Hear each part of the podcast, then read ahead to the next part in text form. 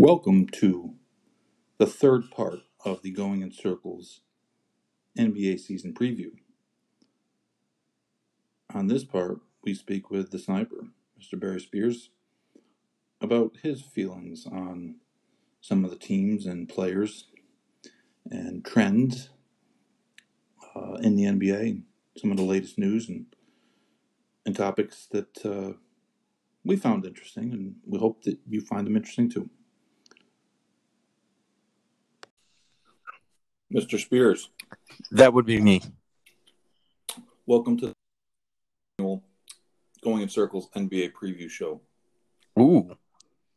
That's lovely. That's a, that's got a nice ring to it. We're in like hour seventeen at this point.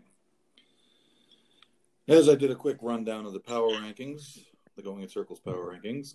Oh. And I had uh, Mister Bidas on, discussing some N B A future bets, some over-unders, wins, and the such. And uh, we're bringing you in to, to be the cleanup hitter and kind of give us a general overview. Okay. I, I can do that. I'm I'm I'm like uh, the big poppy of the show, huh?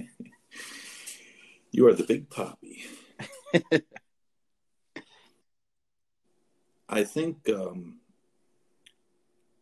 one of the crazy things about this year, and I've stated this a couple times already, is that there's essentially been no offseason for a lot of teams. And for other teams, they've been uh, on the offseason for nine months. And it's kind of a different than we've ever seen it kind of situation. And the rookies didn't get to go to uh, the uh, summer league. There was no fall practices. I mean, they essentially opened training camp, and a week and a half later, they're playing games. And a lot of these guys played a lot because uh, a lot of the stars and, and the guys who were playing in the playoffs in the bubble played very, very little um, as they have gotten virtually no rest, and uh,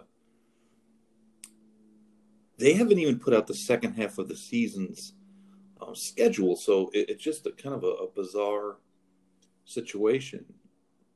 And I think from a betting standpoint, you, you just don't want to take much chalk because there's a lot of chaos that can happen here, especially with teams getting um, COVID issues as We we know that without a bubble, there, there's going to be issues, as we see in football virtually every week. We see in college football all the time. And um, it just seems uh, most of the books are saying they sixty-nine to seventy-two games have to be played in order to pay off over-unders. Um, I don't know exactly what they're going to do about some of the individual awards, but uh, I mean, it just kind of uh, it's just kind of a crazy thing. Yeah, you know, it, it's funny you say that because from a betting perspective, you really have to pay attention to the to the injured list and who's playing on what night, because I'm sure it's going to be a lot of, like you said, a lot of chaos going on between, you know, COVID out guys, how long they're going to be out. Um. And then, you know, going back to what you were previously saying about teams that didn't even play in the bubble. I mean, I don't, I, I can't really say they will have a, an advantage or disadvantage by not playing in the bubble. I mean, at least so far from what I've seen, guys like Steph Curry seem to have benefited from it. That doesn't translate for every player, though. You know, there's other guys that that probably needed to play Um, over that time period, whether it was because they were young and needed to the experience, or um, that's just the way their body works. You know, it, they're used to playing all the time, and and and that's how they stay in in the best possible basketball shape and and uh, have their game be at its its height. So it may take a little while for some of those guys and even teams to kind of click. And we might be into the end of January before that happens. Um, And between now and then, you know, a lot of COVID things could happen. So it's it's very chaotic. And from a betting standpoint, I, I agree. It, it'd be tough to take uh, favorites unless it's it's just a complete mismatch, which a lot of teams, they don't look mismatched at all. Um, I mean, you, you could, I guess you could say the Lakers are a favorite. Um, but it's not like they're, they've got this stacked team like, like the Warriors had a few years ago. So it, it's, it's, it's really a conundrum for, for a bettor. Um, and you know, just, it, it, it seems to me like it's going to play a lot more like a college basketball season than a, than an N B A season.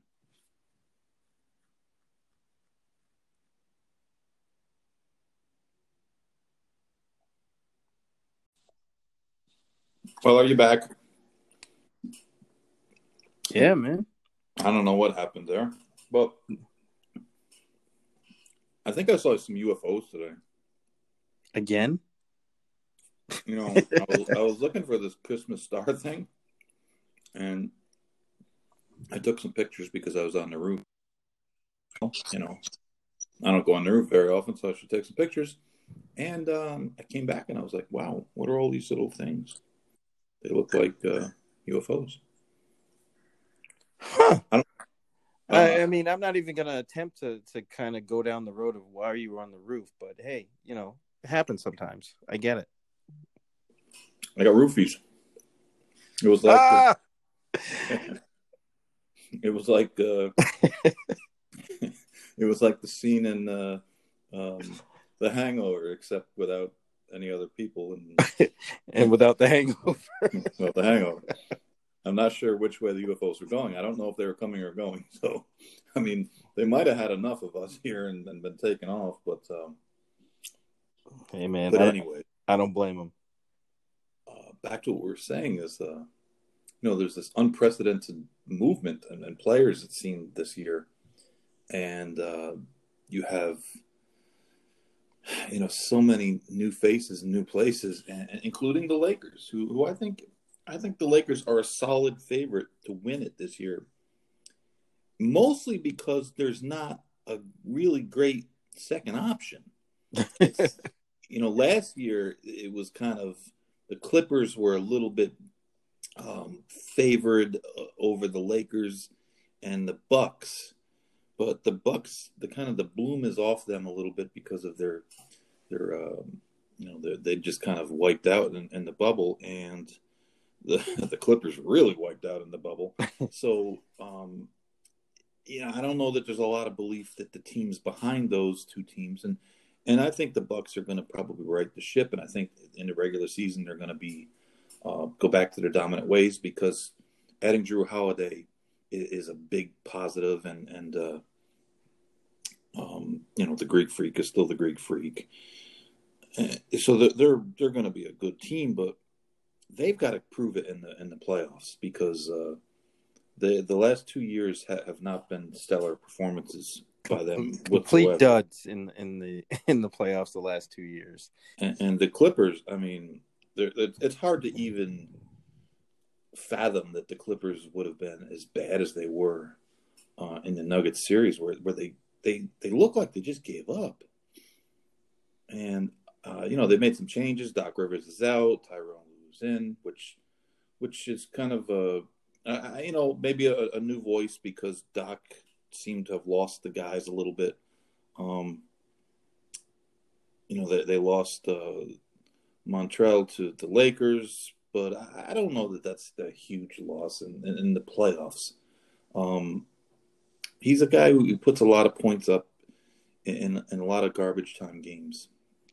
And I'm sure the Louisville people will be all pissed off, but he, he was exposed by the Nuggets. I mean, they, they just they they the, the Clippers were minus a million when, when he was on the floor. And, I mean, he just couldn't guard Jokic. Yeah, he's he's undersized, and I, I and it, it, he got exposed. I mean, just like you said, he he just couldn't answer anything that the, the Nuggets threw at him. And you know, the the one thing you said about the Lakers, though, it, it is true in that, you know, they made some additions, and I can't knock the additions, but Dennis Schroeder is still Dennis Schroeder, and Wesley Matthews is not uh, I mean, Wesley Matthews is almost as old as LeBron. And Marc Gasol, he, he runs like I do. So, you know, it's not like they they get, you know, they they, they added uh, um, uh, Ben Simmons and Bradley Beal. It, it's they, they kind of traded out one for another, and, and maybe they upgraded a little bit on paper. But um, I think they, they gained a little bit of stability offensively that they didn't have last year. And and that that's key when you have a guy like LeBron that pretty much does everything. Um, he he's he's an exceptional passer. I, I don't think he gets enough credit for it. Um, and he just needs guys that can knock down shots. You know, he, he kind of got, I, I wouldn't say lucky during the playoffs in the bubble, um, but guys were knocking down shots like they weren't, uh, you know, before the hiatus. So it kind of all worked out. But, you know, I, I don't think they were looking to, to get younger or no. or, or to, to kind of up-tempo their game or anything. I think it, it's just more complementary to what um, LeBron brings. Teams that have LeBron don't look for the, f- the future. They look for the present. LeBron wants veterans. He doesn't want young guys. He doesn't want learning curves. He wants guys because he wants to win every year.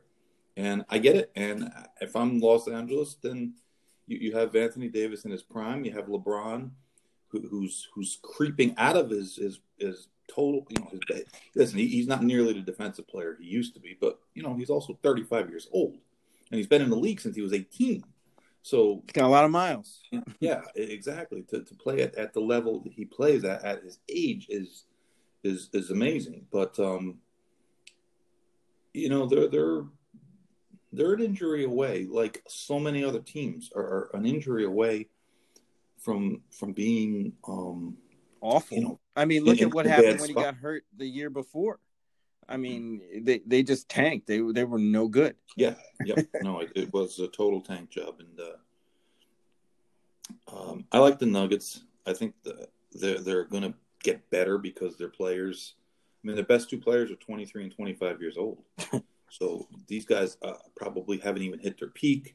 Uh, they, Gary Harris is back. Gary Harris is a very important piece of that, that puzzle because he is the lead guard uh, defender. And Donovan Mitchell was, was ripping through them until Gary Harris came back. And he did uh, a great job on, on, you know, slowing Mitchell down, you know, getting him from fifty-five points to, to twenty-five points. But, um, Only thing They're... stopping the Nuggets, the only thing stopping the Nuggets is themselves or injuries. Um, if they stay healthy, they're going to be, you know, uh, top five team in the league easily. Um, yeah, I have them as I have them right now ranked third. Yeah, um, that, that's about right. I like some of their pickups. Um, you know, they kind of made a big deal, the analytics guys, about Jeremy Grant um, leaving, but. It's a, it's a kind of a basic analytic, but plus minus, Grant was minus a, a lot in the playoffs for them. He, he was he, he's these undersized guys struggle in the playoffs because the teams like the Lakers, uh, the teams, the better teams in the regular season, they're going to play guys thirty-two minutes a game because they want to get them to the playoffs. In the playoffs, they play forty, forty-one, forty-two minutes a game. So that extra eight or nine minutes that these guys clean up on against the undersized or the slower guys, they lose it when Anthony Davis plays forty-one minutes. It, it's it becomes a problem because you've got to guard him and he's guarding you as opposed to his backup. And and and that's the thing that, that Milwaukee, I think, is is in danger of um, in that in the regular season, they just kind of overwhelm teams. But in the playoffs, when you start to slow the game down and you get more in a half court, uh, it becomes a half court battle. They struggle, and Giannis's inability to hit three pointers is is becomes a big factor. And uh, if he ever gets to where he hits thirty-five percent of those things, he's just oh, completely he'll be, he'll be unstoppable. And he's he's about five points away from that, but that's that's a lot. That's Five shots, six shots out of a hundred is still a lot of shots, and uh, it, there's there's a lot of, I'm not going to say parity, but um, I, I, when I was giving the rankings, I, I said you could take five or six of the West teams. You could take the Blazers. You could take Dallas, Phoenix, Utah, uh, almost get to New Orleans and kind of put them in a, you know, in, in a bowl and, and stir it up and, and, and come out with five different results. Yeah. Because those teams are, are, are very, very um, close. And that that's the one strength in the West is that the teams that are seventh and eighth and ninth, they're, they're really good teams still. Well, look at Portland and, last year. I mean, they, they played like garbage. Yeah. Until the bubble. And then, you know, they, they actually played like they were supposed to play uh, once they got inside the bubble. I mean, they, they were they were no good. I mean, well, their just, whole front line got wiped out. I mean, they, they yeah. Got, uh, and they played poorly. And I mean, they didn't play well. And, and I I have them as the um, fourth best team in the West. And if you match them up against the Clippers, I, I wouldn't be surprised in the least if they beat the Clippers. Um, I think they could beat the Nuggets in a seven-game series. Um, the Lakers, I, I don't know. I mean, it's not impossible. And they have, they have that one guy. He makes the difference. It's just unbelievable. The, the one guy that, right, you can just take over and win you games. And there's not that many guys like that. And they have him. Ever. And I, I, mean, I like the moves they made. I like Covington going there. I like Derrick Jones going there. Um, Nurk being healthy is a huge factor for them. Uh, Zach Collins getting coming back and being healthy is a huge factor for them, especially if you're going to match up against L A because you got two guys who who can who who they can't the L A can't just dominate in the post. Well, I think so, I think a key to that um, that team was getting Whiteside out of the way. Yeah, I, I think he slowed them down a lot, and they they had no choice but to play him. He was making so much money that they they had they felt like they had to play him. But now that he's gone, I think it, it kind of relieves a lot of uh, you know roles within their team, and it, it'll give them a, a clear direction, and it's especially going to help out Damian Lillard. Um, yeah, no, I do no doubt about that. So so I think that was a plus to get him out of town. Not that he's a bad player. He just didn't no, fit. He, he, he didn't fit with their guy. Team. He was You know what? He, he kind of got run out of Miami too.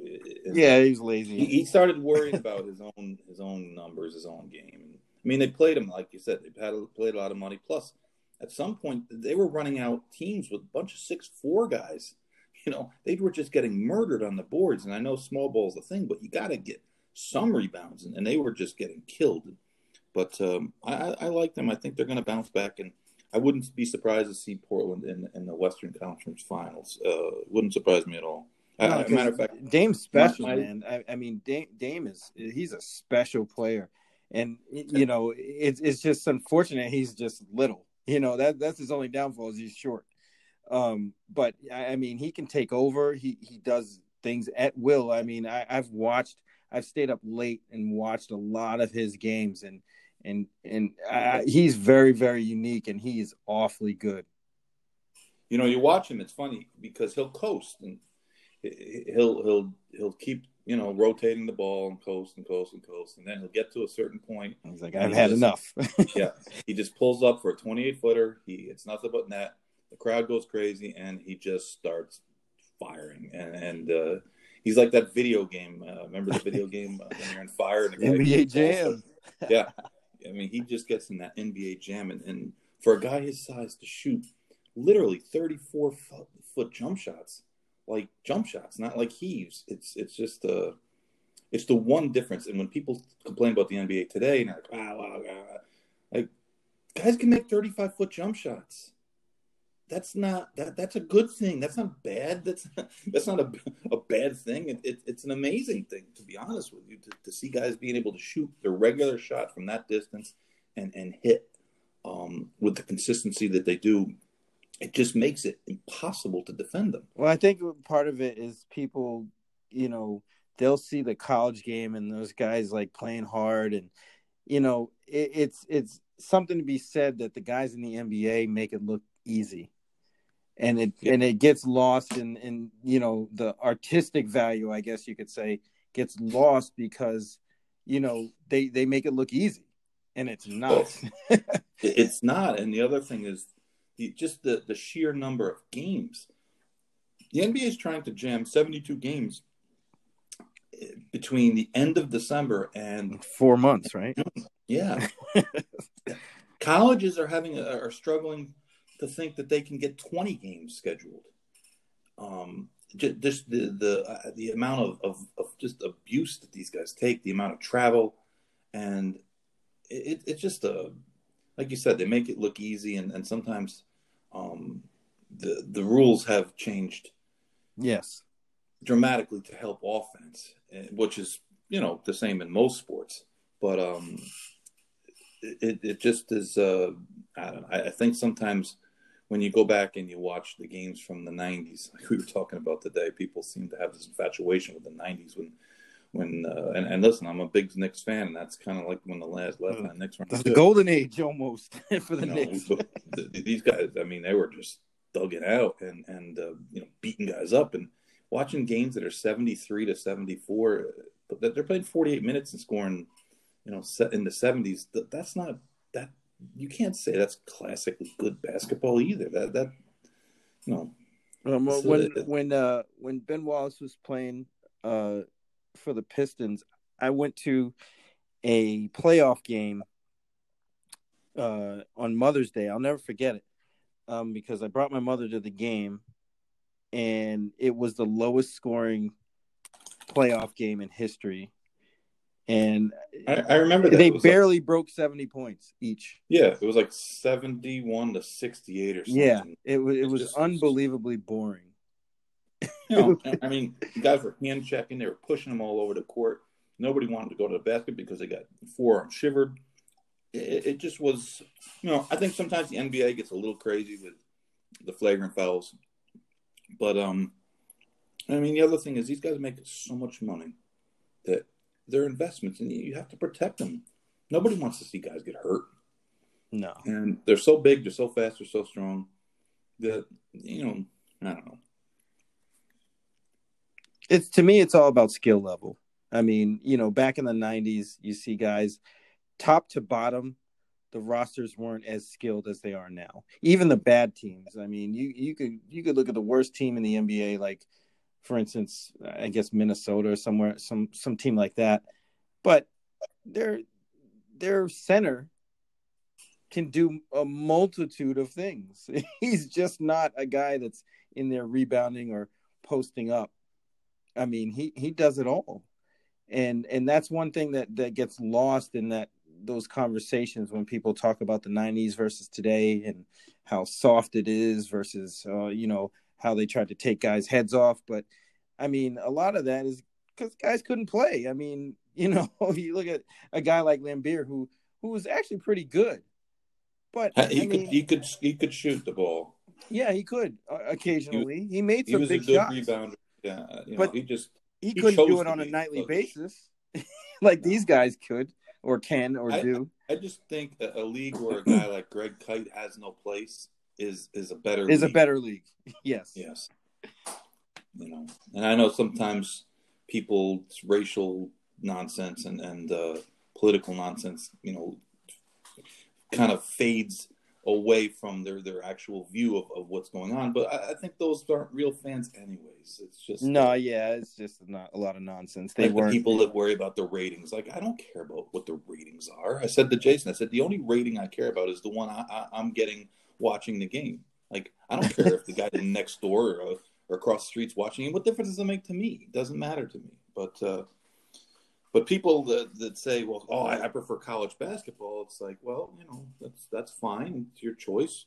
You're telling, saying that you prefer to root for a certain um, uniform versus another certain uniform because the play in college basketball is is really gotten to be low. Ridiculous. It's, it's, it's very, very low. And part of the reason is the referees just have gotten to be, um, you, you know, they're so whistle happy. It's you, just you know, it's, it's it's hilarious that you say that because my dad, um, you know, back when I was in school and when I was growing up, he, he was a referee. He refereed in the Big East. um, in the A C C. He, he did all, you know, he even uh, worked out West um, for the N B A for a little while. And it, it was, he's just, he's, he says the same thing. He's like, man, I wish these guys would swallow their whistle. That, that's what he always says. He'll, he'll text me or call me and say, man, I wish these guys would, would just swallow the whistle sometimes and just let the kids play. And, and it is getting in the way. And it's, and, and I know, you know, he's usually the guy that, that kind of, you know, he, I, I used to call him the zebra protector, because when I used to complain about refs, he'd say, well, you know, this, you know, he'd give the excuse. But now he's he's done doing that. And he's like, well, they need to just stop. So it, it says a lot. And and it, it does get in the way. And it and it makes the games a little, you know, nobody nobody goes to the games to see the refs. They become, they become free throw contests. Right. And in college, with only five fouls, You you get these guys in trouble early in the game, and and then the, the team wants to back it out because their best players aren't playing, and then they want to kind of, you know, it, it just it they just have to stop blowing the whistle. It's just as simple as that. And you know, you, you want to get rid of these guys jumping in on charges. Stop calling the whistle. stop stop encouraging them to try to take a charge when in a spot where they shouldn't be trying to take a charge. And I mean, listen, N B A referees have, have issues as well. Certainly but, do. The difference between uh, N B A referees and college referees these days just seems vast. Um, and the one thing I hate about the N B A is the constant at the end of the game, every single play has to go to the replay. It seems like it just stops the game for so long. There should be like a thirty second, um, uh, you know, mandatory uh, limit on those. If you can't figure it out within thirty seconds of watching the video, then it, inconclusive. Then Keep it. going. Right. Just leave it and, and move on, uh, because that does kind of, it, it drags the games on a little bit. And, uh, you know, there, there's so many, so many close calls, balls on the line, you know, who's it tipped off of. And, you know, like I, I get the, the desire to have it, to get it right. And I'll give them credit in that they came out with the last two minute report, and they essentially reviewed the games. And if they screwed up somewhere, they fess up and they say, we screwed up, which is something that horse racing certainly could use. um, uh, but, uh, yeah, sometimes uh, the, the college game, uh, and it's funny because people say, oh, there's all the one and dones. Well, how many one and dones are there? Well, you know what's what's crazy about there's, that, and I know, uh, you know, a little bit about how the officiating works in the N B A, thanks to my father. So at halftime, usually what happens is the uh, they have a supervisor of officials that, that typically kind of hang around um, at the games, or they have someone, you know, in a, in a position of authority, and they they watch this D V D of, of, of plays and such at halftime to try to improve on the next half. So it's not like they don't do anything. It just, you know, I think sometimes, you know, just like the players, they get caught in the moment, and and and a, and a bad call happens. Um, they try to limit it, but you know, it, it like you said, it, it seems like some of that has gone away because they're not on the same page. Because you see some of the same bad calls being made across the league, and that's not good. And that's where the problems come in. And then, you know, the, the players go nuts, and it's just something the game doesn't need. Um, but I, I know they do their, their due diligence sometimes on the back end that people don't realize. No, there, there there's a lot of oversight in both the N F L and uh, the um, the N B A, especially on, on the referees' end, where they, they everyone's graded. And oh, they sure you are. Get, you get graded poor enough, you get graded. You're, you know, they grade you right back to the D League, um, which is is kind of an interesting thing for people like us that actually, you know, like are sick N B A people. But like the G League, some of the teams are opting out, and uh, as of right now, they haven't really announced what they're going to do or how they're going to play. And you know, a bunch of kids skipped college to go play for the uh, the G League Ignite team, which is kind of like a uh, a team of all high school seniors that well, not high school seniors that graduate from high school that don't want to bother with college, um, want to go right to the pros, and they pay them, you know, pretty good. I think the top salary is like a half million dollars, which is probably still less than you get at Kentucky, but um, you, you'll probably win more games. You probably will. It, it probably, I'd say it's probably an Arizona type salary. We don't we don't get enough good players to call that. Man. They don't spend enough. That's the problem. Well, they've been getting the foreign guys, so maybe the the maybe they get them on the the, uh, the currency. On the cheap. Yeah, the, on the cheap with the with the exchange. Yeah, that's right. Uh, let me ask you a question. Um, I asked this of Jason, and, and I guess it's a question that's very difficult to answer. Like, how big of a disadvantage do you think the Raptors are going to be at? Playing at Tampa, being that they really are essentially on the road the whole season. And, um, I, I mean, do you think that's, I mean, I guess there's not, like, we tried to come up with a scenario how, how else they could do it, because essentially Canada's closed up. Uh, Mohawk is, is closing after this week, week's races, uh, to Wednesday's races. No, like Ontario is for the next twenty-eight days is essentially, you know, shut down. So Toronto wasn't an option, but I mean, they're essentially playing on the road the whole year. Um, I don't know. I, I mean, it, it's it's hard to say. I mean, uh, you know, a lot of, I mean, if they were in Toronto, they'd probably be doing the same thing anyway. It's just a different home base. It'd probably be better for them, to be honest, to be down here in Florida rather than up there in the in the minus whatever degree well, temperature. Well, certainly um, weather-wise, it'll, it'll be a better situation. But I'm just talking about guys that, you know, own apartments or houses and, and you know, have their families there, and, you know, having to be on the road, which is what they are. I mean, you're on the road half the time anyways in the N B A. Well, now you're not even coming home to your home. You're, you're going to be away for a long time. And, um, I just thought maybe as the season progressed, that might become a little, might wear on them a little, a little more um, than some of the other teams. Maybe, I, you know, I would, I would say that if they had a, a team full of, you know, established vets, um, you know, like older guys, but they really don't. It, it might affect them though. Uh, You know, like guys with, with families and stuff that are up there in Toronto, that, that can't be good unless they get them out and they come down here. But um, I don't know. It's hard to say. I mean, that, that team's changed complexion also. So who knows? You know, it, it, it's definitely something that, that's a wild card that could go either way. I mean, they, they could just, you know, after a month, just throw in the towel and not even be the same same kind of team they were last year. I like Malachi Flynn. I liked him. Yeah, I think he's going to be a, a I, I really think that a bunch of teams that could use um, a, a backup point guard that, that can give you uh, playmaking, leadership, defense, can can knock down threes.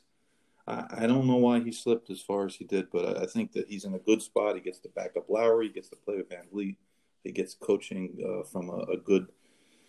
Obviously, a good coaching staff that's developed a lot of players, and uh, I think he's going to be a, a he, he's kind of one of my sleepers on the year. Um, I want to ask you about the the Harden situation with Houston. um, like, I was doing the power rankings. I ranked them seventeenth, and I, you know, my my comment is that the distractions that he's already caused have maybe caused a brand new coach with Boogie Cousins showing up there now and uh, John Wall. And it just seems like this guy has been put into an impossible situation with Harden. Just, you know, now he's kind of, oh, I'm good. I'm all good. But, you know, it's not true. Yeah, I, I think, you know, the, the coach is the sacrificial lamb. He's, he's the guy before the guy. And um, I think he's he's just there, you know, in the interim before they, they really solidify this team. I mean, the stuff that came out about Harden, that's stuff that's been around the league for a long time with him. Um, it just wasn't made public. No, as long as um, it's good and, and you're not causing waves, people don't talk about it. Right, exactly. You know, and like Kawhi wasn't exposed, given, uh, you know, like, like when, when Kawhi went to Toronto, he wasn't given uh, basically, you know, carte blanche to do or whatever he wanted to. I mean, come on, you, you know, that that's true. But when you win, no one talks about it. That's exactly it. And and I think it's just it just caused a lot of friction with the front office. And it's almost getting to the point where, you know, the relationship isn't salvageable, where, you know, they, they can't work together at this point, in my mind. So they're going to have to move them. It's just a matter of them finding the right place. And I know they're going to be stubborn and try to get the best deal they can for, for moving him, um, which could or could not take a while, depending on what they want. I mean, it's hard to know what they actually want because they, you know, like you said, they, they got John Wall.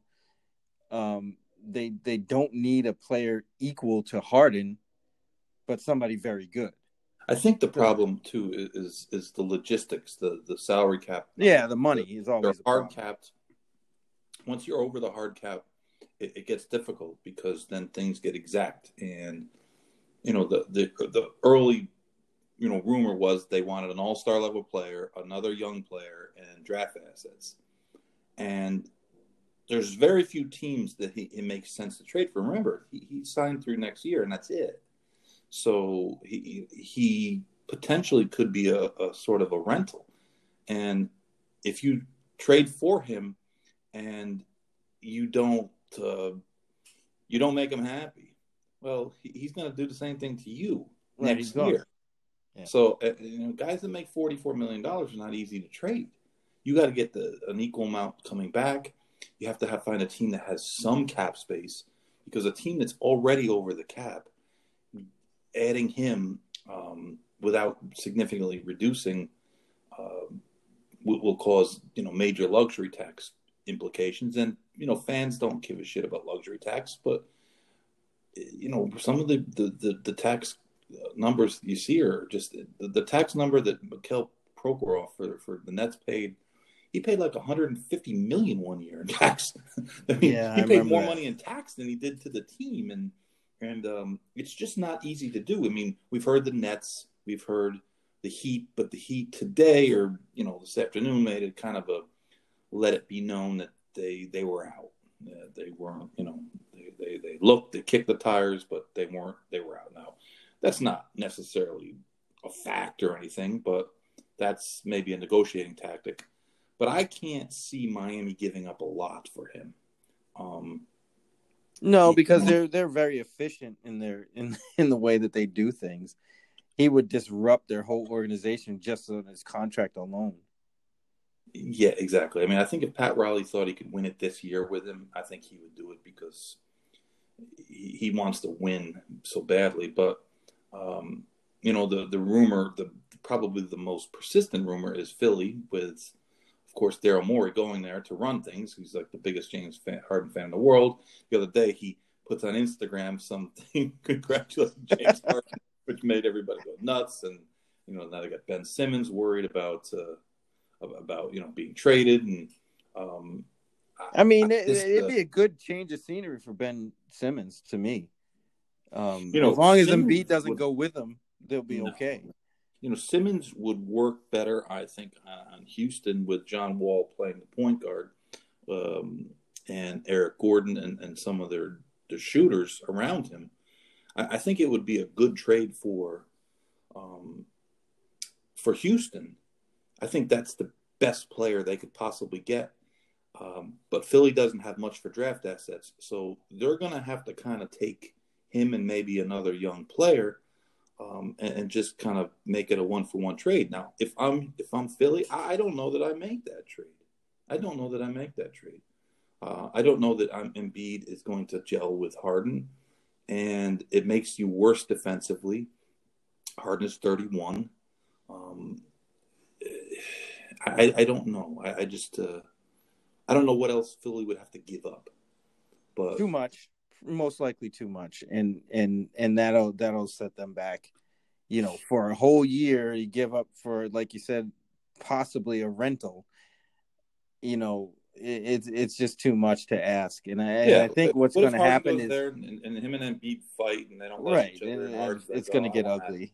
Yeah, and no. Doc's going to be in the middle of it. And, and, and every time nice. Harden moves from here on in, he's going to get harder to move. He's going to get harder to move. And, yeah, you know, he's, he's pricing a, himself out of the league. Pretty he's much. a generational. I mean, he's he's a unique talent, but he's also not an easy fit on, on a team's offense. And um, I mean, he doesn't. You know, his this defense has gotten to be passable, but. I, you, you look around, and, and I mean, there was a rumor today about the Celtics, but the Celtics are hard capped as well, um, and it, it, they would need a third team to be involved. Of course. So, you know, who knows? I think the Celtics would probably be a really good fit for Harden, um, depending on who would come. I, I would think they'd well, have to they'd have to slide off of uh, Kemba Walker. Yeah, but why why would Houston want Kemba Walker? Right, and that's, I know that's why, why it doesn't want, make Simmons, any sense. Ben Simmons is a twenty is a twenty-four-year-old guy who made all pro, but was third-team All N B A. That's one of the, you know, defensive players of the year. Kemba Walker's the guy that's starting the season on the bench. Right, it's thirty. Yeah, it's wrong just, side of thirty, and, and he makes a lot of money, and he's got a bad knee. It's just too tough. I think Harden stays put in the end, and then goes into free agency and leaves next year. I think I, I, he's just too hard to move unless. Somebody, you know, one of these kind of borderline teams, at least for now, starts getting hot and, you know, they, they play well and they need another guy kind of later on. But I, I just, still, still it's just to too hard to move to, that to, much because, money. That's the thing to, to, to match the, the, the, the contracts. You have to almost blow up your team. Uh, you, you know, you could get traded to that, that could fit him in on the, the, the contracts. He could trade to Oklahoma City. I was going to say the team he came from originally. That's right. They could trade back Horford and George Hill, and it would it would be pretty close to matching salaries. Jeez. But uh, you know, Golden State's a team that that's kind of in a similar situation, except for a different reason.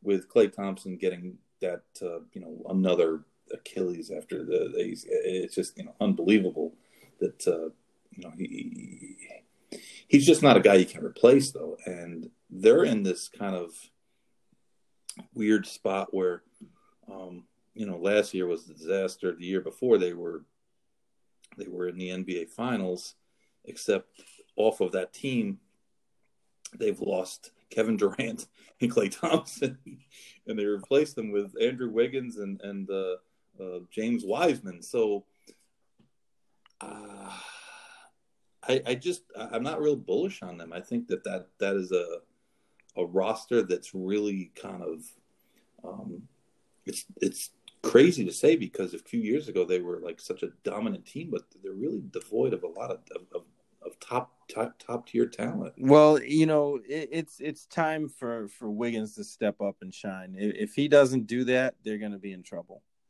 I mean, you know, Steph's going to get his, Draymond's going to be Draymond. But beyond those two, they really don't have much.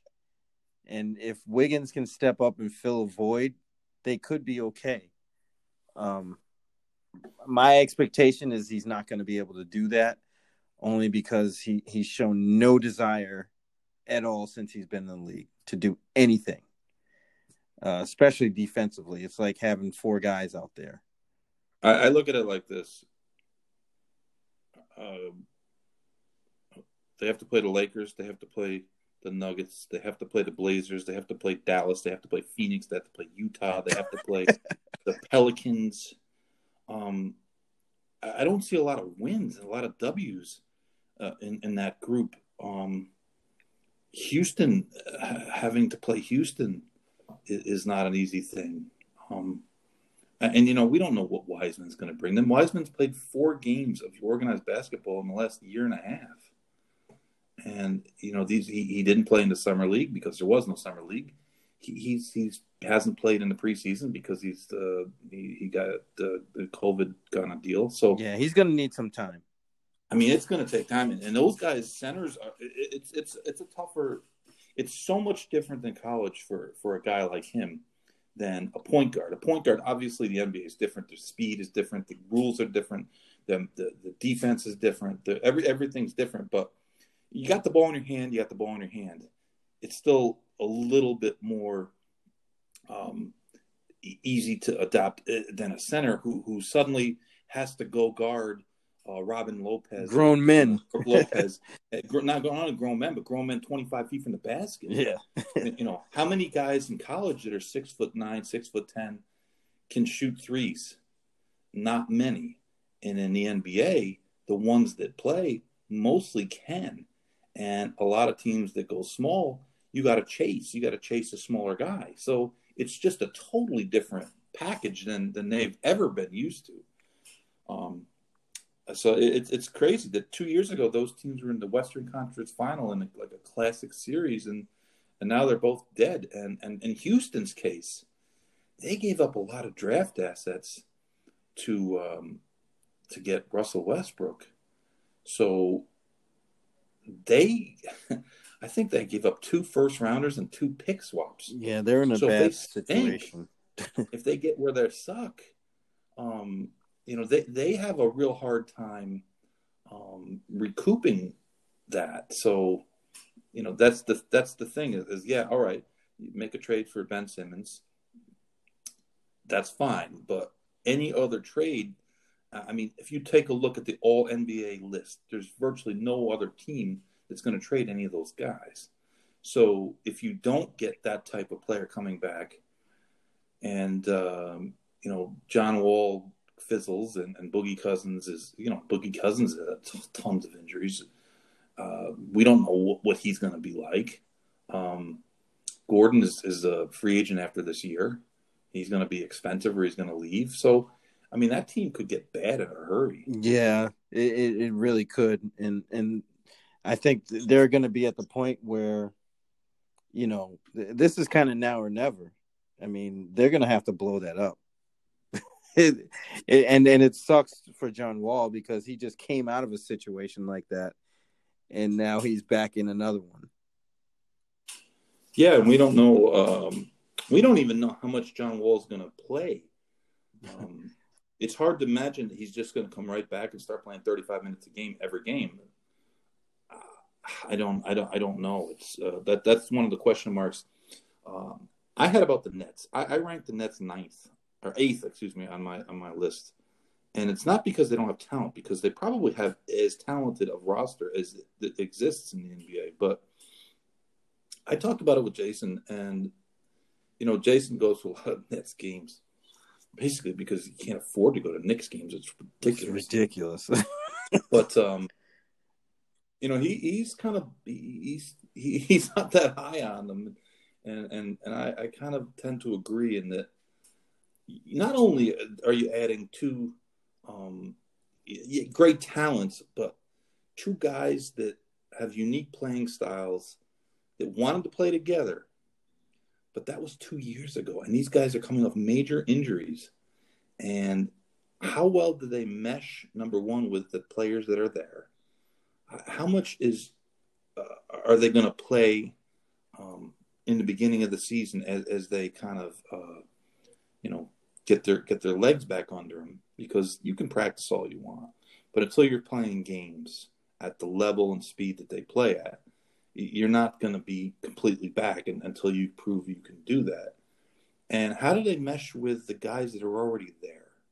Um, you know, Brooklyn had a pretty good team of, you know, they, they have talent. Dinwiddie is a talented player. Karis LeVert's a talented player. Jared Allen's a talented player. Um, they've got some secondary guys that, that are, that are good role players, but it's just the team that's, it seems like it's going to take a little bit of time for them to gel. And it also, people forget that even though the Knicks are kind of getting a lot of the headlines in New York, if Brooklyn loses three games in a row, oh man, they're going to have all the headlines because they have a brand new coach who's never coached. Um, and Jay's point about defense was, was, was, was correct in that, um, they're not a very good defensive team, especially without with Jared Allen uh, sitting and, and, and you know, playing DeAndre Jordan, who's you know, he he's just not nearly the player he used to be. Nah, he, the, he's on his way out. You know, you got to figure that K D is not quite going to be. I mean, K D was a great defensive player, but at some point he, he's going to probably be like LeBron does, where he picks his spots a lot more and he rests because, I mean, he's coming off an Achilles tendon off of two years. It's a big, it's a big, big injury. Um, and, you know, Kyrie is Kyrie. And I thought hiring Nash was a good, was interesting in that he's a brand new guy. He doesn't have any um, baggage with him. He doesn't have any tendencies. And he's a guy that, that you should be able to get these guys to respect, and that, you know, they can't say he hasn't done it. I mean, the guy's a two-time M V P. So, and, and he's a two-time M V P, like, with, in this guy's era. It wasn't like he was a two-time M V P in nineteen seventy-eight, where these guys just read about it, you know? But um, yeah, but that's gone sideways in the past, too. I mean, look at look at Jason Kidd. I mean, he he hasn't really he panned out as a coach. Um, he wasn't bad, but, you know, it's, it just remains to be seen. I, I think Steve Nash will, will command that respect. It's just, I, I think that team, despite K D being probably their best player, the team will live and die with whatever Kyrie decides to do on, on a given day. I mean, it, it's really, you know, like you said before, the ball's in their hands. If the ball's in his hands, they're going to live and die with whatever he's doing. Um, especially with their coach, the way he is and the way he was as a player. I'm sure a lot of that will come out. Um, remember, they, they have Mike D'Antoni as, as the lead assistant. Right, so, so they're going to be gunning. They're they're going to be running, gunning, no defense. Uh, that's really how it, it it's that that's Kings, what that tells me. Versus, them versus the Kings, the over-under might, might be two hundred sixty points. Easily. I mean, the Kings are another team that, that should be an elite offensive team, but, man, they can't. They're, they're not going to be able to guard anybody. They can't guard their lunch, man. They're, it's it's just not happening. Um, but, yeah, I mean, I I have I have high hopes for the Nets. I just think, like you said, they, they need they might need a little bit of time early. And in this season, which the way they're trying to cram games in, they might get a slow start and it might hurt them come, you know. And, and, and you know, they're really uh, – I mean, the Nets are going to be on national T V all the time. The Some of the books have them second, third choice. Mm. Uh, you know, there's a lot of pressure, and, and they do play in New York. And if, if the Knicks get off to a, you know, a, not a terrible or not a great start, and the media starts to get a little bored with uh, with them because there's not – probably a whole lot going on over there. Brooklyn's going to get a lot of attention. And if they play well, they're going to get a lot of praise, but it's New York. And if they don't play well, they are going to get attacked. And Kyrie wanted this. Kevin Durant wanted this. Um, this is their choice. So, so they've got a lot of pressure on themselves as well. Well, they're both kind of wishy-washy characters anyway. So that, that to me is interesting in itself, um, to see how they play together over the long haul, because I know in short spurts they might be really good, but I mean, those guys notoriously don't, you know, they, they're not, they're not always the best team players, let's say. Yeah. It's uh it, it's an interesting dynamic that they, they have there. And um, I, I really, They're they're gonna they're gonna be interesting at the very least. Um, they're gonna be interesting. Um, there's a bunch of guys that you would think are playing on bad teams. That um, it, you know, you look at the rosters now, and then you think, you know, going forward, um, does Kevin Love get moved from Cleveland? Does um, George Hill and uh, Trevor Ariza and Al Horford get moved from O K C? Does Blake Griffin ever get moved? I don't think he'll get moved because he has a player option next year for like forty-four million dollars. Yeah, ridiculous. So it, I, for a guy that's yeah, six ten that doesn't rebound, but it just know. becomes a salary cap situation. No matter how good he is, it's hard to fit that kind of guy in, in your under your cap, uh, especially with. Uh, I mean that that's a contract from uh, the pre-COVID era where the N B A's revenues were a little bit better than they are. I mean most um, places. I think Cleveland is is having three hundred fans. Like, why bother? Yeah, with three hundred? Yeah. I mean, really. It's it's kind of crazy, but um, um, does uh, does Chicago move Zach LaVine or, or Otto Porter? Does um, um, you know who's not signed? Uh, and I don't know. He hasn't announced he's retired yet, but he might kind of be doing an Iguodala, uh, kind of like you know, at the early season. Right, and, pick and choose his uh, spot. Al, Al Korver, yep, has, has not signed a contract with anyone, and he's also not announced that he's retired. So uh, I'm guessing he, he's out there. If if Orlando kind of tanks, does uh, do, do they look to move Terrence Ross? Um, the Spurs. What do the Spurs do? You got DeMar DeRozan, um, and you have LaMarcus Aldridge. And you have some young guards that, that are, are talented, but Injury in the prone. West, they're about the eleventh or twelfth best team. So they don't even look like they're going to be able to. I mean, they could. It, it's not out of the realm of possibility, but just to get into the play-in tournament to try to, you know, get the right to get wiped out by the Lakers or the Nuggets in the first round, um, you know, do, do they make a move? Um, you know, there was rumors that DeRozan was going to the Lakers, but that, that was never going to happen because they just didn't have enough money to do it. But um, uh, does Ricky Rubio get moved um, to a team looking for a point guard from Minnesota? There, there's a lot of uh, a lot of guys playing on on bad teams that um, that could help a, a, a playoff team. Well, I think this is that's a product of of not really having an off season. Um, you know, usually those kind of things work themselves out, but they're they're still going to be kind of actively, kind of doing things. It, it seems like you know the rumors haven't died down. Um, you have a lot of question marks in a lot of places, like you said, those mediocre teams. Like, you know, how, how could you be excited if you're a Chicago Bulls fan? I just don't understand how that that's possible. Well, you got Billy Donovan. Which I thought it was very odd that Billy Donovan left Oklahoma City because he absolutely positively didn't want to work at a rebuild, which I, I can understand. Um, but then he signed with Chicago, who is like a half a step ahead of O K C in the rebuild with less assets.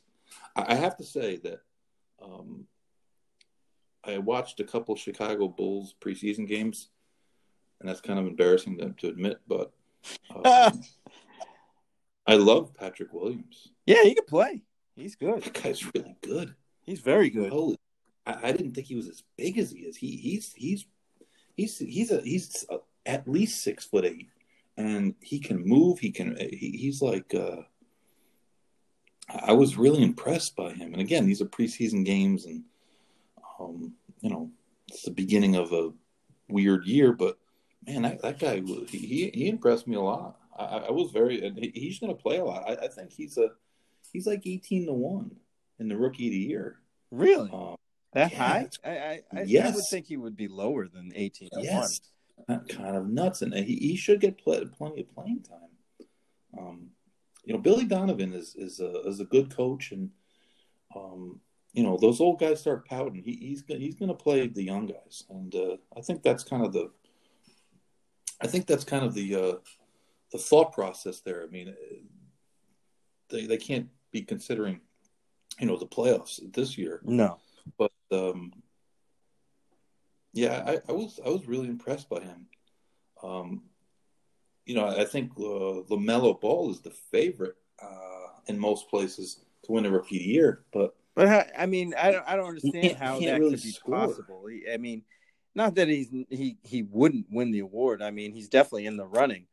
But, you know, I mean, I guess he's coming in in the same situation a lot of these other college guys, and, and, and a lot of people haven't seen seen him. I mean, uh, you know, a lot of the guys coming out of college, they, there was no tournament last year. So it's like, you know, you don't really know what you're going to get because guys can grow into themselves by leaps and bounds, getting on the N B A programs with, with these strength coaches and things. And, and they may turn into, uh, you know, really good players um, under the radar even. But, um, you know, they I did see that one pass that uh, LaMelo Ball threw. Um, I watched that game when he when they played the Magic the other night, and that was an exceptional play. I mean, that that's better than any play I've seen his brother make. And he's he, been in the N B A got, for three years. He's got great vision. He's he's a he's a tremendous passer, but he just can't score. I mean, that's going to be the problem. And, and, and it's hard to win the Rookie of the Year without scoring the most points. It just is. Um, I'm really excited about seeing uh, Zion.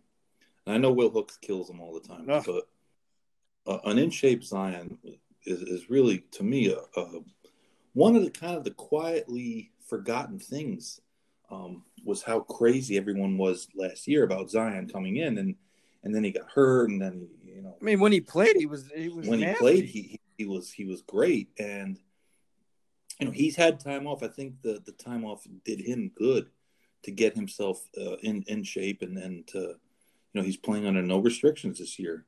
So I mean, I think he might have a, a huge year, and uh, I, I would take a flyer on him and the most improved player.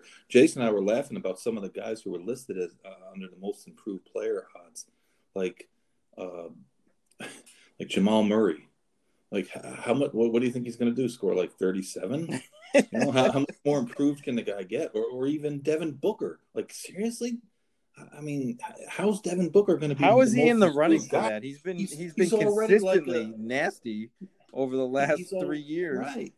I mean, because how could he get any better? He, he, uh, he last year he played an all-star level, so like.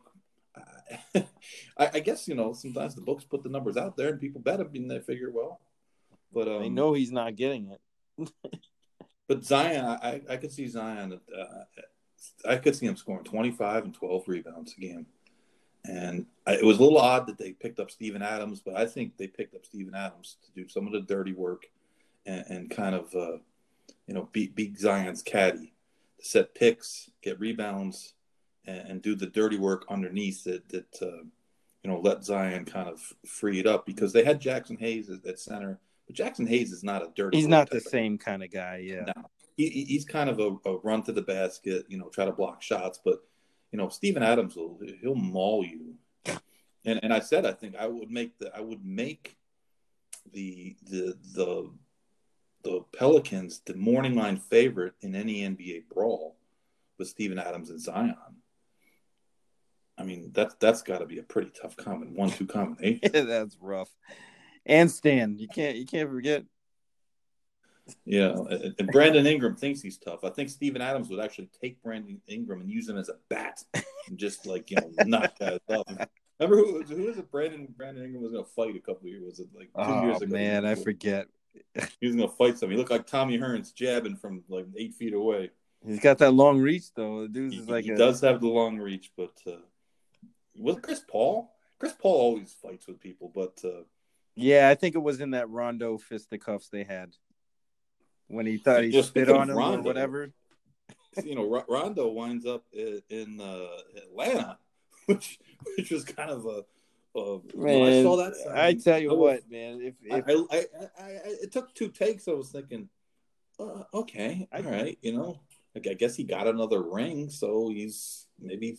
I don't know. It was weird. I mean, he wasn't you know going to get that. He does that. He's done that before where he just kind of fledged on a team for a little while and then got traded to a good team and then played pretty good, you know, and then he ended up with the Lakers last year. Now he's with this team, you know, with, with uh, Trae Young and the gang. I don't know. I mean, to me, it's just like, man, I'd give it up. But he's hanging in there. That money's too good. That's that's good money. It's good money, and and I, honestly, he could he could help Trae Manny. Uh, Trae Young is a little bit of a mentor, and God, Trae Young could use some help on defense. That boy just doesn't, you know, he, he's like a he's tiny. A turn, he's like a turnstile though. Yeah, he's tiny. I mean, every once in a while, you got to just at least trip somebody, you know, get get give him something to think about. Well, he's got but, Capella uh, in the back now, so so maybe well, he'll he'll be able to erase some shots for him. You know, the Atlanta is is is really deep. I mean, and I think it's a, important this year as opposed to most other years in that you're probably going to lose somebody or a group of guys at some point during the season. Um, and I mean, the N B A wind, wind up being the, the team that wins. It might be the team that gets the luckiest with COVID, the least COVID positives. Yeah. But, uh, I mean, Atlanta essentially goes almost twelve deep. Um, you know, they signed uh, Chris Dunn, and his offensive game is lacking, but he's an exceptionally good Steals. defensive player. Um, they, they brought in Rondo, as we just said. They brought in uh, Gallinari, um, who's a, a good shooter, you know, space the floor for him. Guys, he, he's eighteen points. He falls out of bed and scores eighteen points. uh, and and uh, Bogdanović, who, you know, in one of the probably biggest screw-ups in, in N B A front office history, um, you know, while gets rerouted from Milwaukee, where he had a, a perfect role carved out and, and really was going to be a, a, a, I mean, in my opinion, a big, big plus for the Bucks. And, uh, you know, they tampered and they admitted it uh, publicly, which is kind of really stupid. And, of course, the N B A slapped him on the wrist today and gave him, oh, oh we're going to take your second-round pick from twenty twenty-two away. All right, great. They have they have the, the Greek freak and J R um, and uh, Drew Holiday and Brooke Lopez. The, the, the second pick two years from now in the second round, mm. or, it, it's going to be like pick fifty-eight. You could buy that pick for like uh, a fifty dollars Starbucks gift certificate and some Euro guy stashed in, in, in, in Bulgaria. I mean, it's like, why even bother? You know, well, like why even bother? Yeah, that, that was really peculiar to me when it happened because, like you said, the guy was going to open up the floor for Giannis. Why well, you know, supposedly what happened was, um, some of the rival executives and other teams went nuts and said, "Hey, what are you doing? Oh, oh, oh, oh, how can they sign a guy that they can't even talk to yet?" You know, they already have him as going here. They can't even speak to him yet. This is, you know, we all know tampering happens, but this is egregious. And the N B A kind of was forced to do something about it. Um, and, and it really is a big loss because uh, they, they really weren't able to um, to, to make uh, to, to, to come up with a guy like him. There's, there's not many guys like him. No, but I think he'll he'll help Atlanta. I thought it was weird that Atlanta signed him because um, he kind of plays the same position as Kevin Herter plays. And I guess to me that would be a negative for, for Herter in that they're bringing this guy in. They're overpaying him, so they're certainly going to play him. And, and at this point, he's a better player than Herter. But uh, Herter has, has struggled to stay, well, not hurt. So, um, but they, you know, they have John Collins at the power forward. John Collins was a twenty and ten guy, and um, they they they drafted a uh, a center, and they have Capella, so they have a, a, a ton of guys that, that, that seem like they need um need playing time, and I don't know how uh, they're gonna figure that all out because it, it's a uh, and and at some point.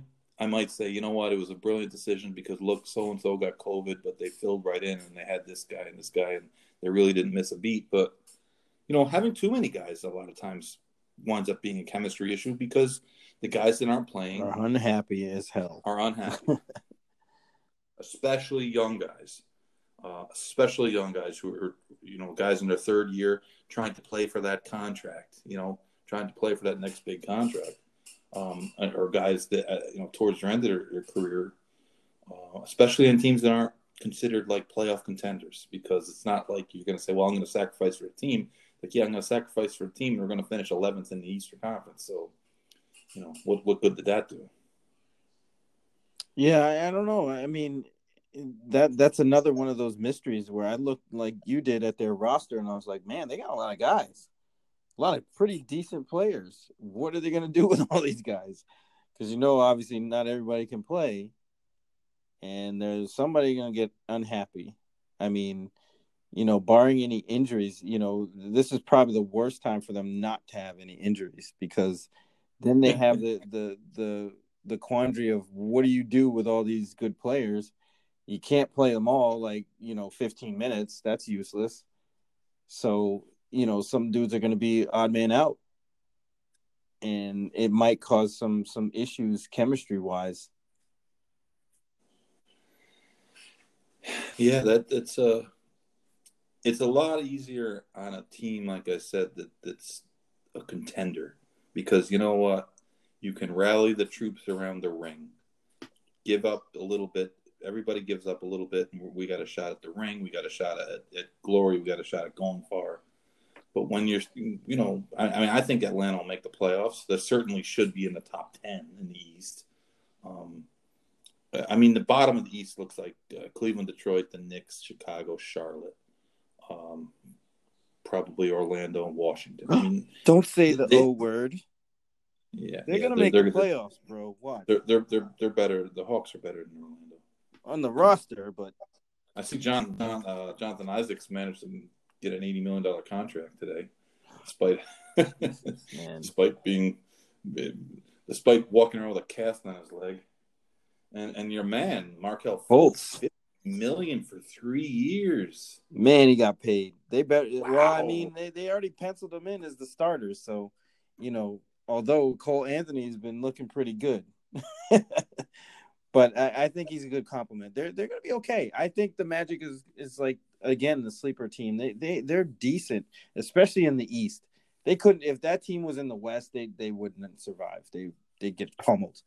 But in the no. East, they have a fighting chance because you got those teams right. like they get to Philly, play Cleveland. You know, Philly that on paper looks really good, but it's like uh, they don't scare anybody.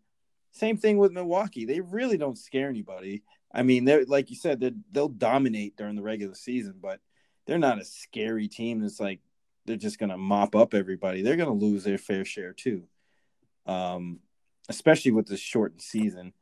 You know, I, I don't know. It's it's it's it's going to be weird. I mean, it, it's kind of cool because it's a different element, um, but at the same time, everything is kind of a question mark. It, the, things could go really good or really sour real quick.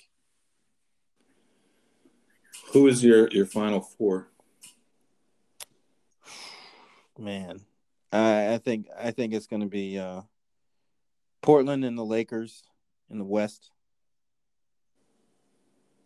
And as much as this pains me to say, I think it's going to be the Celtics in Miami. Yeah, that that's those are those are. Listen, those those picks are not out of the realm of possibility at all. I mean, um, I mean, I, I definitely, you know, the, the thing is that pains me is the part of the Celtics. I think, I think it's either the Celtics or the Nets. The Nets have that, that ability to, to be in that spot. Um, but it all, it's, it's, it's crazy. I mean, it, it, they could be horrible. They have the potential to be horrible, even with all those good guys they got. So, you know, I, I, I'm I'm playing it safe by saying Boston. I'm taking uh, I'm taking the Heat and the Bucks. And in the West, uh, I'm taking the Lakers and I'm taking the Nuggets, which is kind of a um, I mean that's three three out of the four teams that made it this year, but I think that the Heat are a solid team. I think they, they have young guys that are going to get better. Jimmy Butler seems to have found a home there. Uh, Dragic still has some some game left. Um, Amazingly, you know, Hark- he does. Harkless kind of, uh, you know, takes the place of Crowder. Um, I, I think uh, I, I like the kid they drafted out of Memphis. Uh, Bam Adebayo has just gotten better every year. There's no reason to think he won't continue to get a bit better. He doesn't have that contract thing hanging over his head anymore. Um Spoltz is a great coach, and I think a lot of the other teams in the East have question marks. There's a lot of pressure on the Bucks, a lot of pressure because, um, you know, how, how the Toronto, you know, Toronto blew out in the first round every year, even if they had the best record in the league. And then and finally they broke through that. Um, and it took Kawhi to do that. But I, I think the Bucks, they still have the, the best player. And I think Drew Holiday is, is really going to use this uh, stage, because here's a guy, he, he he's a really, he's a, he's a great player. He's been nasty. He's been and, great. And, and nobody knows about him in the mainstream. People don't know who he is. They confuse him with his brothers who both play for the Bulls. And it's like, I, I think the guy's going to step up, and I think he's going to be uh, be able to to take that, that second star role um, away from Middleton, and I think that'll help Middleton.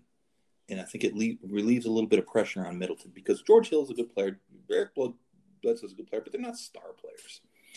And I, I think Holiday, he's going to be able to come in there and, and kind of uh, take over that role. And, and um, I don't know that they'll beat the Heat, but I, I think that they'll make the finals. I, I just think the Sixers are flawed. I think the Nets are flawed. I think the Celtics, um, if Kemba's knee doesn't get better. I mean, Kemba's knee was bothering him in the playoffs. Sure was. And I, I don't know, um, you know, the, the, their backup plan is Jeff Teague. And Jeff Teague kind of has looked gassed for a couple years now. And um, I think that's that's a problem for them. The Raptors, I, I don't like the fact they have to play on the road the whole year. Um, and, and they have to play perfectly to win games in the playoffs, in, in the deep in the playoffs. They, they have to, to hit their shots. Uh, which I guess you could say, say that on every team, but, but they really have got to be at, at their best. So well, because they, they lack that, you know, bona fide, solid, top fifteen type player. They have a lot of really good players that are on the verge of that, but, you know, I mean, I, I like Siakam and all, but he he's just not that type of player to me, or at least he hasn't shown it yet. I was saying that before, the, that I think Siakam's role needs to be kind of adjusted. I think they kind of tried to to give him that, that Kawhi, um, you know, give him the ball, kind of get out of his way. But he, he's, he's not, not that, that kind of, of guy, yeah. He's not that type of player. And and, and uh, I think he's better in a, in a complimentary role. And um, I think Van Vliet makes that his team. I really do. And uh, he, yes, he, he's not probably an all-N B A player, but like you said, the guy doesn't make mistakes. He hits big shots. He, he he's a good playmaker. He he does everything good, and it's hard to it's hard to knock guys like that. But but I don't think that they'll get by Miami, and I don't think they'll get by the Bucks. And uh, in the West, I, I think the Nuggets. I mean, people forget how young Jokic is, and and you know he I think he gets underrated some sometimes because he just doesn't look like what your your your N B A superstar guy is supposed to look like. He's kind of doughy, he's kind of goofy, and, you know, he's not very fast. He, he's kind of, you know, he looks funny when he runs. But he's the type of guy that, you know, you look up in the stat sheet and he's got twenty-seven points and thirteen rebounds and eleven assists, and you're and, and you lost the game. And he's twenty-five years old. Dude, I used to hate dudes like that when I played. I'll be honest, I never played against so many dudes just like him. Oh, I, I have. And, and it's it's so frustrating. He's like, you don't really notice until after the game. You look at the stats and you're like, how did this guy kill us? How did he kill us? I don't understand. You know, they have Jamal Murray, who, who really stepped out in the playoffs. Um, you know, Michael Porter Junior, who, who's just figures to get better and better, uh, especially on the offensive end. Um, Healthy Gary Harris will, will do them a lot of good. Gary Harris was, was, was, was uh, Um, you know, you, you go back and you look at the Utah series. The Utah series looked like Utah was going to beat Denver until Gary Harris came back, because Donovan Mitchell was just destroying um, everyone that they tried to guard him with. And when Harris came back, he got him under control.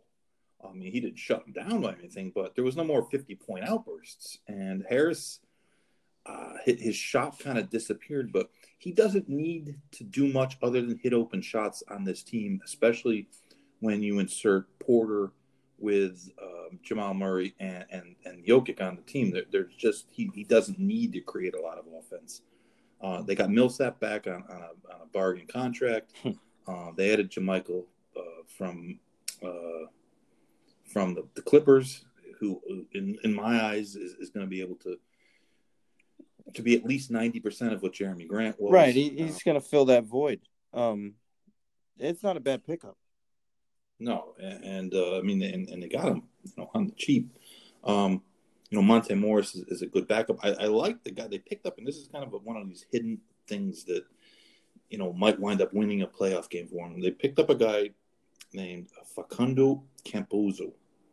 He's been a top five or top six European player in the last five or six years. He's an undersized point guard, but he can shoot, he can run, he can he can he run the floor. And uh, I think Denver is the one team that has a home court advantage, even without having fans, and, and going there and playing in the altitude.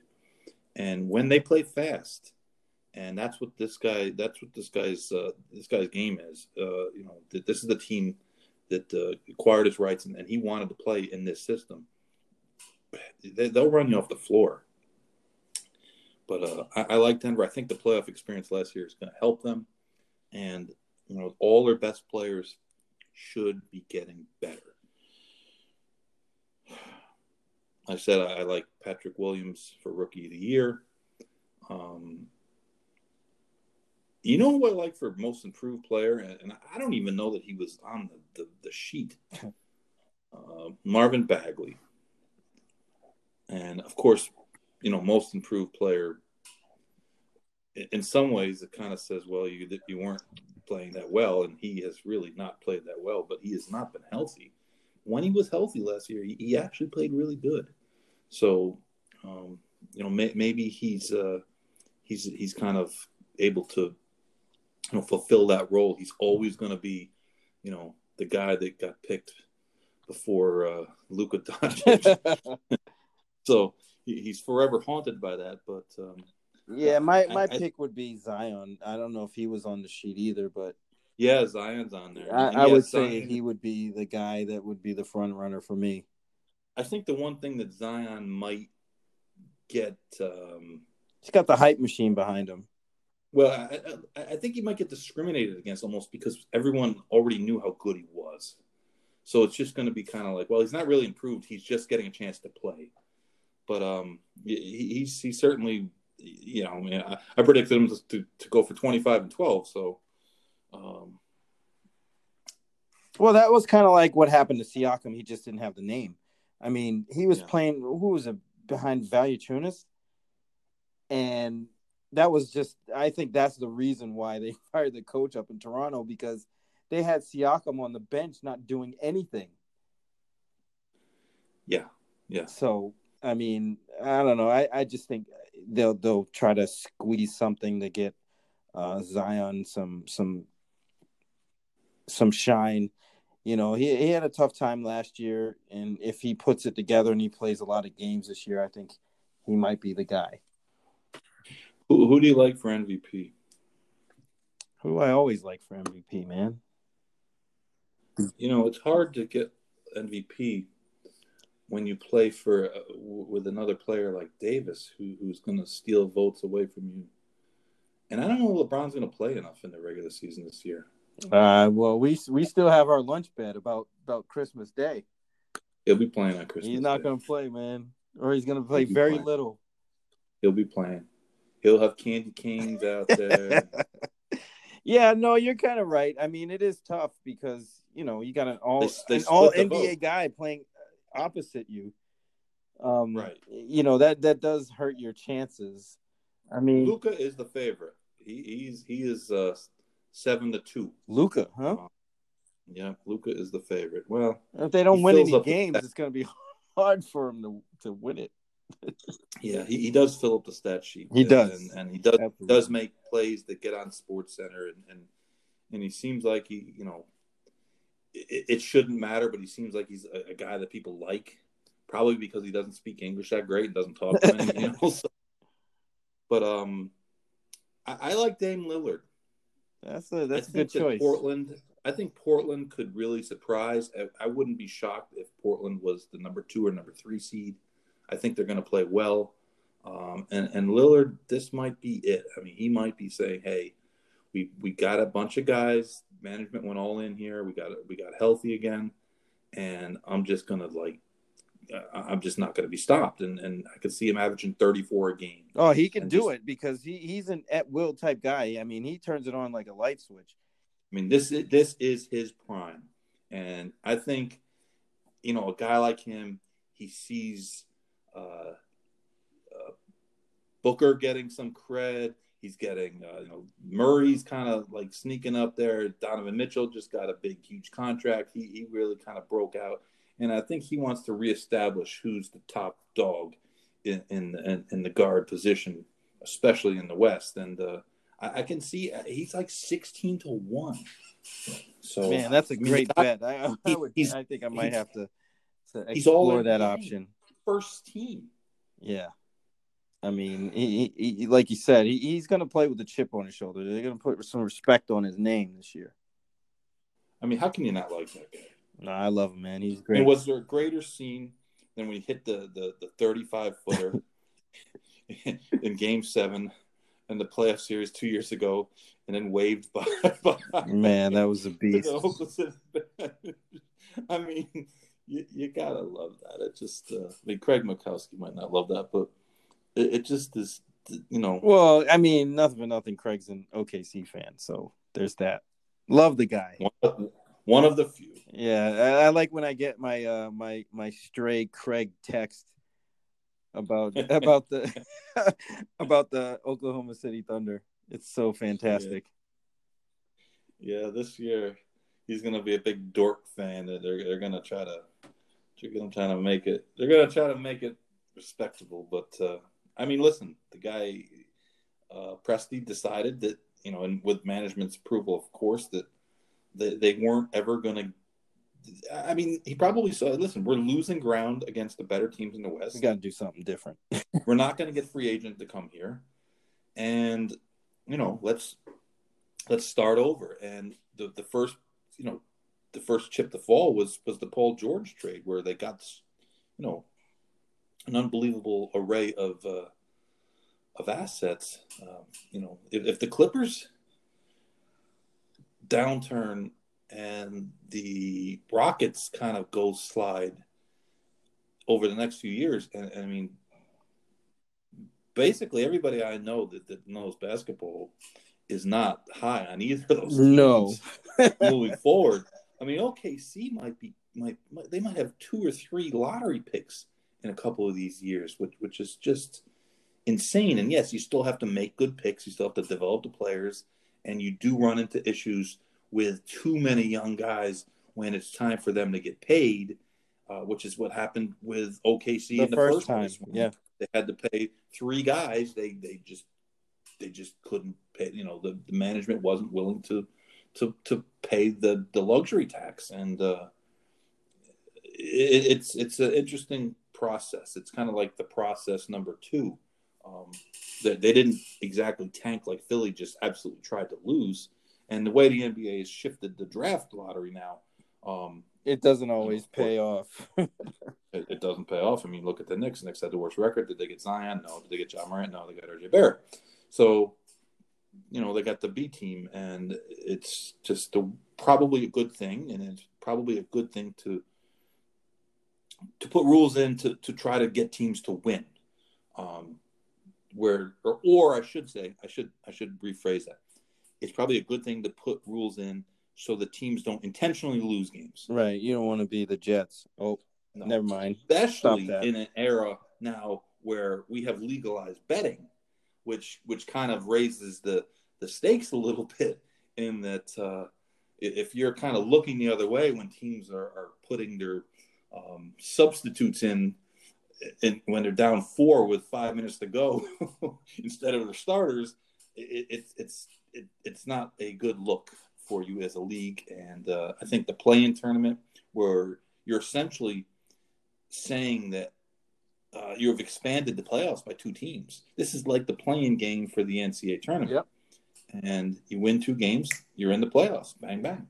If you if you're the, the seven or eight team seed, you win one game, you're in the playoffs. But that that's, you know, it's an incentive to, for teams to, to, to play harder and uh, play throughout the season. And, and uh, I, I like it. I mean, uh, I, you're going to get teams, and it'll be good games. And yes, the, the seven and eight and nine teams are, are not real championship contenders, but they're going to be good games. And, and, you know, there's nothing better than N B A games where they're, they're, they're um, it's a win or lose, do or die type situation, a game seven type situation. Those are those games are the intensity is, is off the charts, and, and the games are just uh, they're just unbelievable. Even the, the those playing games, I, I can already see that they're going to be uh, they're going to be good games. Yeah, no, it's definitely something to look forward to. You know, a little wrinkle that that makes it a lot more interesting come playoff time. And the good thing about O K C is they got rid of playoff P. So I don't think anybody wants playoff P. No, well, yeah, they, they they probably got rid of playoffs too. So no playoff, no P. No, no playoffs for the P. um, uh, we've uh, we've kind of covered most everything, and this is probably the longest N B A preview in the history of N B A previews. But uh, if anyone's actually made it to this point, you deserve a medal. Yay. Get them. But, but anyways, I, I do appreciate you uh, you joining us, as always. This is kind of a, a different kind of Monday show. It's it's actually uh, more week. more of a big Monday show for real now. This is this is actually a, a, a kind of a quasi big Monday, and it's it's long. I mean, uh, The Color Purple probably is, is, is shorter Oof. than this movie. Roots. Than this podcast. Roots. Like a week long. The entire saga of Roots. We should have gave a day to every team. Oh. I, I just couldn't come up with uh, some some of the teams, like the Pistons. Ugh, garbage. I, I just don't don't know what they're doing. I really don't know what they're doing. You know who looked good? Christian Wood. Guy that they let walk to go to, to Um, Houston, who seems like he has potential to be a better player than, well, certainly better than Plumlee, and, and then probably better than, than Jeremy Grant, who I can't believe is making twenty million dollars a year. The guy really has an offensive game. Not an ounce of offense. that, that that just was the most bizarre. I just don't know what they're doing. So, you know, it's like in a fantasy league, when a guy wants to like dominate one, I, I remember it was in a fantasy league one year in baseball, and the guy's first like four picks were closers, and everybody was like, "What are you doing?" He's like, "I'm winning the saves division." It's like, yeah, but you're gonna lose everything else. That was his his strategy. Was he he knocked out saves first, and yes, he had the top like three or four closers, but uh, it, it's like the Pistons said, "Yeah, let's get all the big men." They they signed Okafor. Who who is is why um, I don't understand why they already have Blake Griffin. That they, they they let Wood walk. That they brought in Jeremy Grant, and, and they they signed Plumlee. Then they drafted big guys. I, I don't know. I, I don't I don't get it. I don't know what's going on. It was like on. The Knicks. They they stacked up on every power forward they could find.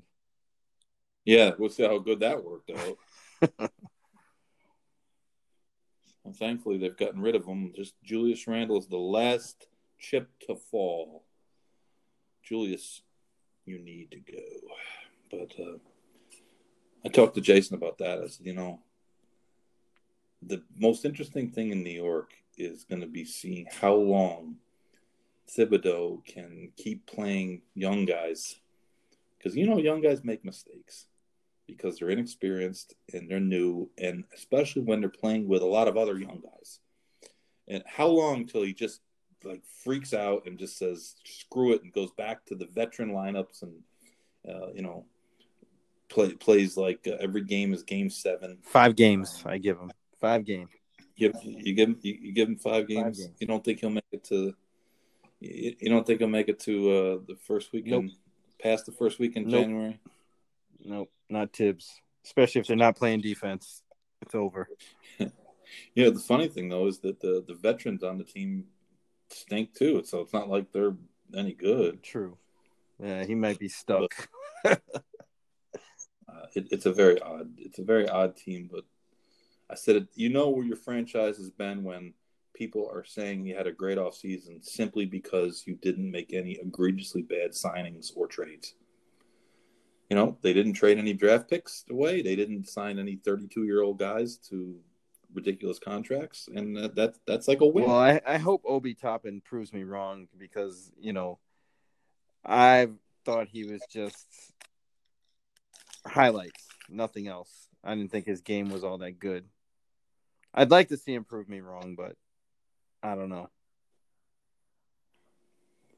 I think he's a good player. I mean, I don't think he's a star guy, but he's athletic enough to play. Um, I mean, if they really go small ball, he could. In, in college, he played small ball five a lot, and um, he can run the floor. He's, he's athletic.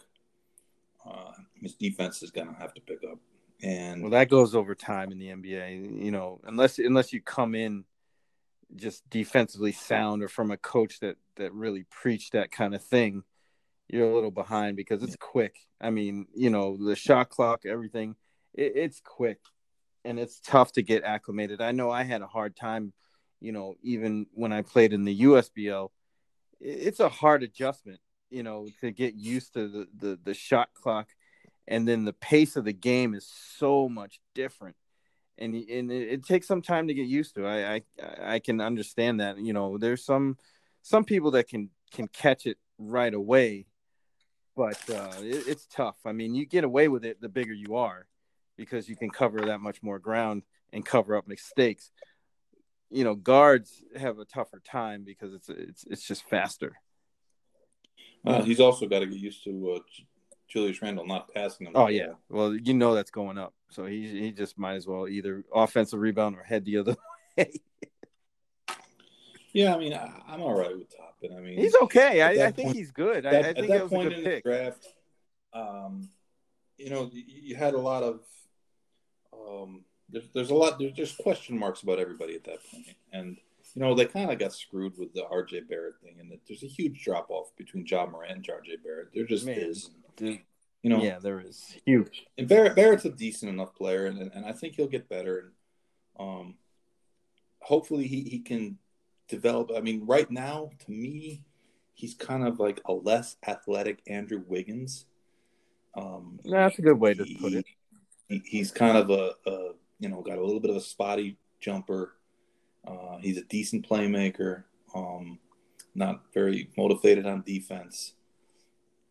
Um, just kind of, you know, not a not a great three-point shooter at all, not a great foul free throw shooter, which which is really kind of concerning because there's very few guys that become good shooters that aren't good free throw shooters. Uh, and shooting is a skill that can be learned. Certainly it can be, but it's not learned overnight. No. Um, and I, I think he's going to be limited in, in, in what he's uh, going to be able to do. I mean, he might be able to get himself to an eighteen, nineteen point a game scorer.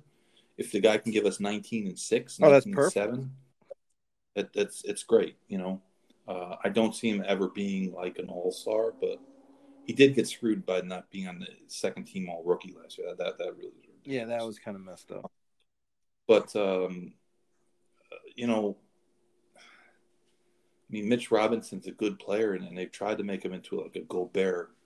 Um, You know, follow the Gobert model, and he has the ability physically, but the guy's a foul machine, and it's it's tough to develop a, a game around uh, and and develop a, a rapport with other players when always you, on the bench. You, you know, yeah, because you're, you always got four fouls in the first half. And so I mean, there's they still got a long ways to go, but. Uh, No, they have some draft assets that, that should be in the lottery again. This year's this this next year's lottery is is, is just stacked. So hopefully they'll get a, a, a top pick and uh, they can do something with the Dallas pick later in the in the draft. Maybe come away with two guys and and uh, you know they, they have some they have cap room yet. So uh, at the deadline they, they might become a facilitator for other teams. Um, looking to dump caps, you know, the, the need to dump salary somewhere. So, you know, we'll take we'll take player X, but uh, you know, you got to attach a draft pick with it. So at this point, as a Knicks fan, that's about as much as we well, can. Well, it's a lot better than what the situation was last year, so I guess that's a plus. At, at least they seem to have a plan. And the plan doesn't involve signing every mediocre power forward that's available. Well, Mister Sniper, I appreciate your time. Always. Always a pleasure. I hope uh, you and the family, especially Miss Breezy, have a have a nice Christmas. And, uh, yeah, because I'm I'm, I'm forced to eat those those disgusting, gross uh, cookies. The yeah. cookies. Thanks. Yeah, uh, you might have to pretend. Oh, we're pretending, all right.